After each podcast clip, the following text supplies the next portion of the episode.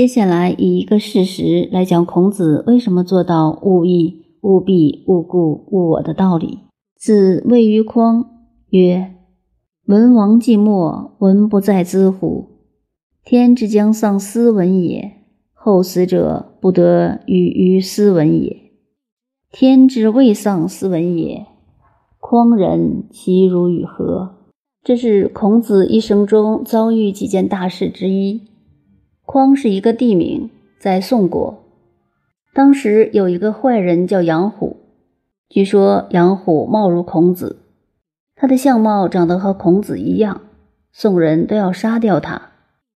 孔子带了一大堆学生经过那里，大家以为他就是杨虎，把他包围起来要杀他。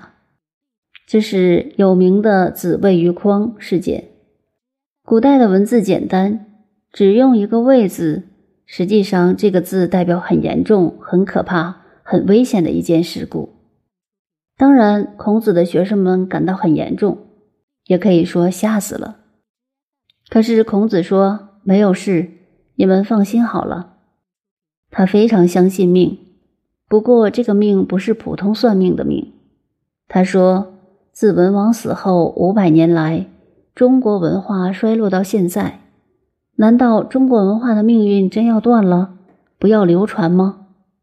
如果上天有意一定要把我们中国文化的根基断绝，那么就应该是我一辈子都不会接触到文化。可是事实上，我要担负起这个责任来。假如说上天并无意断绝中国文化的根本，而要让它流传下去，那么今日就还要留着一点。如是这样，老实说，我今天对于中国文化。是全心全力贡献在这件事上，也只有我对于中国文化能够接受，能够发挥。像这样，那么你们放心，我死不了，匡人也不会把我杀死。我们看到孔子在一个这样危险的情况下，他始终不以宗教精神来个祷告，求神保佑。再说，这个时候他如果谈军事精神，把学生马上一组织。变成战斗的力量也很容易，但是他不来这一套，所以他始终是子罕言利于命与人，他始终建立一个人文之道，处一切人事要自己增加自信。这一段说明他做人处事、处困难当中的精神。他这一次困难，如果不是身历其境的人，不容易体会。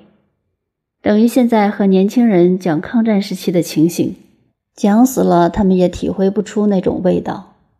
没有跑过警报，没有躲过炸弹，没有逃过难，那种味道，年轻人始终不知道的。孔子当时的处境是万分危险，但他始终不动声色，不在乎，他反而慰勉学生：“放心，死不了的。中国文化的责任落在我们的肩膀上。”上天有意断绝中国文化，那是我们该死；假使上天无意断绝中国文化，那我们不会死的。